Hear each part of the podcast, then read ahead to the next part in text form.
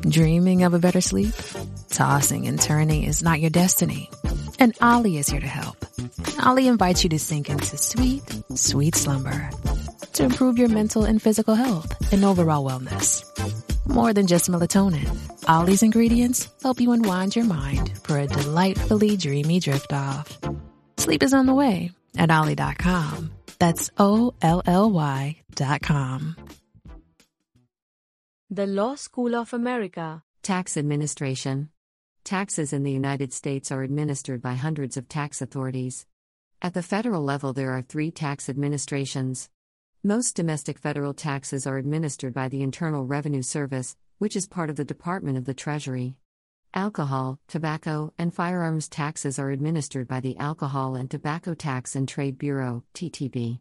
Taxes on imports, customs duties, are administered by U.S. Customs and Border Protection, CBP. TTB is also part of the Department of the Treasury, and CBP belongs to the Department of Homeland Security. Organization of state and local tax administrations varies widely. Every state maintains a tax administration. A few states administer some local taxes in whole or part. Most localities also maintain a tax administration or share one with neighboring localities. Federal Internal Revenue Service The Internal Revenue Service administers all U.S. federal tax laws on domestic activities, except those taxes administered by TTB. IRS functions include processing federal tax returns, except TTB returns, including those for Social Security and other federal payroll taxes, providing assistance to taxpayers in completing tax returns, collecting all taxes due related to such returns, enforcement of tax laws through examination of returns and assessment of penalties, providing an appeals mechanism for federal tax disputes, referring matters to the Justice Department for prosecution publishing information about U.S. federal taxes, including forms, publications, and other materials. Providing written guidance in the form of rulings binding on the IRS for the public and for particular taxpayers. The IRS maintains several service centers at which tax returns are processed. Taxpayers generally file most types of tax returns by mail with these service centers, or file electronically. The IRS also maintains a national office in Washington, D.C., and numerous local offices providing taxpayer services and administering tax examinations. Examination Tax returns filed with the IRS are subject to examination and adjustment, commonly called an IRS audit. Only a small percentage of returns, about 1% of individual returns in IRS FI 2008, are examined each year. The selection of returns uses a variety of methods based on IRS experiences. On examination, the IRS may request additional information from the taxpayer by mail, in person at IRS local offices, or at the business location of the taxpayer. The taxpayer is entitled to representation by an attorney, certified public accountant, CPA, or enrolled agent, at the expense of the taxpayer, who may make representations to the IRS on behalf of the taxpayer. Taxpayers have certain rights in an audit. Upon conclusion of the audit, the IRS may accept the tax return as filed or propose adjustments to the return. The IRS may also assess penalties and interest. Generally, adjustments must be proposed within three years of the due date of the tax return. Certain circumstances extend this time limit, including substantial understatement of income and fraud. The taxpayer and the IRS may agree to allow the IRS additional time to conclude an audit. If the IRS proposes adjustments, the taxpayer may agree to the adjustment, appeal within the IRS, or seek judicial determination of the tax. Published in private rulings. In addition to enforcing tax laws, the IRS provides formal and informal guidance to taxpayers. While often referred to as IRS regulations, the regulations under the Internal Revenue Code are issued by the Department of Treasury. IRS guidance consists of revenue rulings, revenue procedures, and various IRS pronouncements applicable to all taxpayers and published in the Internal Revenue Bulletin, which are binding on the IRS. Private letter rulings on specific issues, applicable only to the taxpayer who applied for the ruling. IRS publications providing informal instruction to the public on tax matters. IRS forms and instructions. A comprehensive website and informal, non binding advice by telephone. Alcohol, the Tobacco Tax and Trade Bureau. The Alcohol and Tobacco Tax Trade Bureau, TTB, a division of the Department of the Treasury, enforces federal excise tax laws related to alcohol, tobacco, and firearms. TTB has six divisions, each with discrete functions. Revenue Center processes tax returns and issues permits and related activities. Risk Management internally develops guidelines and monitors programs. Tax Audit verifies filing and payment of taxes. Trade Investigations, investigating arm for non tobacco items. Tobacco Enforcement Division, enforcement actions for tobacco. Advertising, Labeling, and Formulation Division, implements various labeling and ingredient monitoring. Criminal enforcement related to TTB is done by the Bureau of Alcohol, Tobacco, Firearms, and Explosives, a division of the Justice Department. Customs and Border Protection. U.S. Customs and Border Protection, CBP, an agency of the United States Department of Homeland Security, collects customs duties and regulates international trade. It has a workforce of over 58,000 employees covering over 300 official ports of entry to the United States. CBP has authority to seize and dispose of cargo in the case of certain violations of customs rules. State administrations. Every state in the United States has its own tax administration, subject to the rules of that state's law and regulations. For example, the California Franchise Tax Board. These are referred to in most states as the Department of Revenue or Department of Taxation. The powers of the state taxing authorities vary widely. Most enforce all state level taxes but not most local taxes. However, many states have unified state level sales tax administration, including for local sales taxes. State tax returns are filed separately with those tax administrations, not with the federal tax administrations. Each state has its own procedural rules, which vary widely. Local administrations. Most localities within the United States administer most of their own taxes. In many cases, there are multiple local taxing jurisdictions with respect to a particular taxpayer or property. For property taxes, the taxing jurisdiction is typically represented by a tax assessor slash collector whose offices are located at the taxing jurisdiction's facilities. Now a word from our sponsor, the Law School of America. Legal basis. The United States Constitution provides that Congress shall have the power to lay and collect taxes, duties, imposts, and excises, but all duties, imposts, and excises shall be uniform throughout the United States. Prior to amendment, it provided that no capitation or other direct tax shall be laid unless in proportion to the census. The 16th Amendment provided that Congress shall have the power to lay and collect taxes on incomes, from whatever source derived, without apportionment among the several states, and without regard to any census or enumeration. The Tenth Amendment provided that powers not delegated to the United States by this Constitution, nor prohibited to the states, are reserved to the states respectively, or to the people.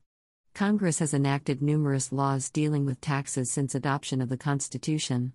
Those laws are now codified as Title 19, Customs Duties, Title 26, Internal Revenue Code, and various other provisions.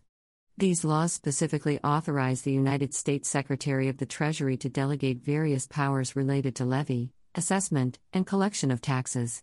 State constitutions uniformly grant the state government the right to levy and collect taxes. Limitations under state constitutions vary widely. Various fringe individuals and groups have questioned the legitimacy of the United States federal income tax. These arguments are varied, but have been uniformly rejected by the Internal Revenue Service, and by the courts and ruled to be frivolous. Policy issues. Commentators Benjamin Page, Larry Bartels, and Jason Seawright contend that federal tax policy in relation to regulation and reform in the United States tends to favor wealthy Americans. They assert that political influence is a legal right the wealthy can exercise by contributing funds to lobby for their policy preference. Each major type of tax in the United States has been used by some jurisdiction at some time as a tool of social policy. Both liberals and conservatives have called for more progressive taxes in the U.S. Page. Bartels and Seawright assert that although members of the government favor a move toward progressive taxes, due to budget deficits, upper class citizens are not yet willing to make a push for the change. Tax cuts were provided during the Bush administration and were extended in 2010, making federal income taxes less progressive. Tax evasion. The Internal Revenue Service estimated that in 2001, the tax gap was $345 billion. The tax gap is the difference between the amount of tax legally owed and the amount actually collected by the government. The tax gap in 2006 was estimated to be $450 billion. The tax gap two years later in 2008 was estimated to be in the range of $450 $500 billion, and unreported income was estimated to be approximately $2 trillion. Therefore, 18 to 19% of total reportable income was not properly reported to the IRS. Economics According to a 2011 study, the U.S. economy would become approximately $1.6 trillion larger or $5,200 wealthier per person, after a simplification of the complex U.S. tax system. History Before 1776, the American colonies were subject to taxation by Great Britain and also imposed local taxes. Property taxes were imposed in the colonies as early as 1634. In 1673, the English Parliament imposed a tax on exports from the American colonies, and with it created the first tax administration in what would become the United States. Other tariffs and taxes were imposed by Parliament. Most of the colonies and many localities adopted property taxes. Under Article 8 of the Articles of Confederation, the United States government did not have the power to tax. All such power lay with the states. The United States Constitution, adopted in 1787, authorized the federal government to lay and collect taxes, but required that some types of tax revenues be given to the states in proportion to population. Tariffs were the principal federal tax through the 1800s. By 1796, state and local governments in 14 of the 15 states taxed land. Delaware taxed the income from property. The War of 1812 required a federal sales tax on specific luxury items due to its costs. However, internal taxes were dropped in 1817 in favor of import tariffs that went to the federal government. By the American Civil War, the principle of taxation of property at a uniform rate had developed, and many of the states relied on property taxes as a major source of revenue. However, the increasing importance of intangible property, such as corporate stock, caused the states to shift to other forms of taxation in the 1900s. Income taxes in the form of faculty taxes were imposed by the colonies. These combined income and property tax characteristics, and the income element persisted after 1776 in a few states. Several states adopted income taxes in 1837. Wisconsin adopted a corporate and individual income tax in 1911, and was the first to administer the tax with a state tax administration. The first federal income tax was adopted as part of the Revenue Act of 1861. The tax lapsed after the American Civil War. Subsequently enacted income taxes were held to be unconstitutional by the Supreme Court in Pollock v. Farmers Loan and Trust Company because they did not apportion taxes on property by state population. In 1913, the 16th Amendment to the United States Constitution was ratified, permitting the federal government to levy an income tax on both property and labor. The federal income tax enacted in 1913 included corporate and individual income taxes. It defined income using language from prior laws, incorporated in the 16th Amendment, as all income from whatever source derived. The tax allowed deductions for business expenses, but few non business deductions. In 1918, the income tax law was expanded to include a foreign tax credit and more comprehensive definitions of income and deduction items. Various aspects of the present system of definitions were expanded through 1926, when U.S. law was organized as the United States Code. Income, state, gift, and excise tax provisions, plus provisions relating to tax returns and enforcement, were codified as Title 26, also known as the Internal Revenue Code. This was reorganized and somewhat expanded in 1954 and remains in the same general form. Federal taxes were expanded greatly during World War I.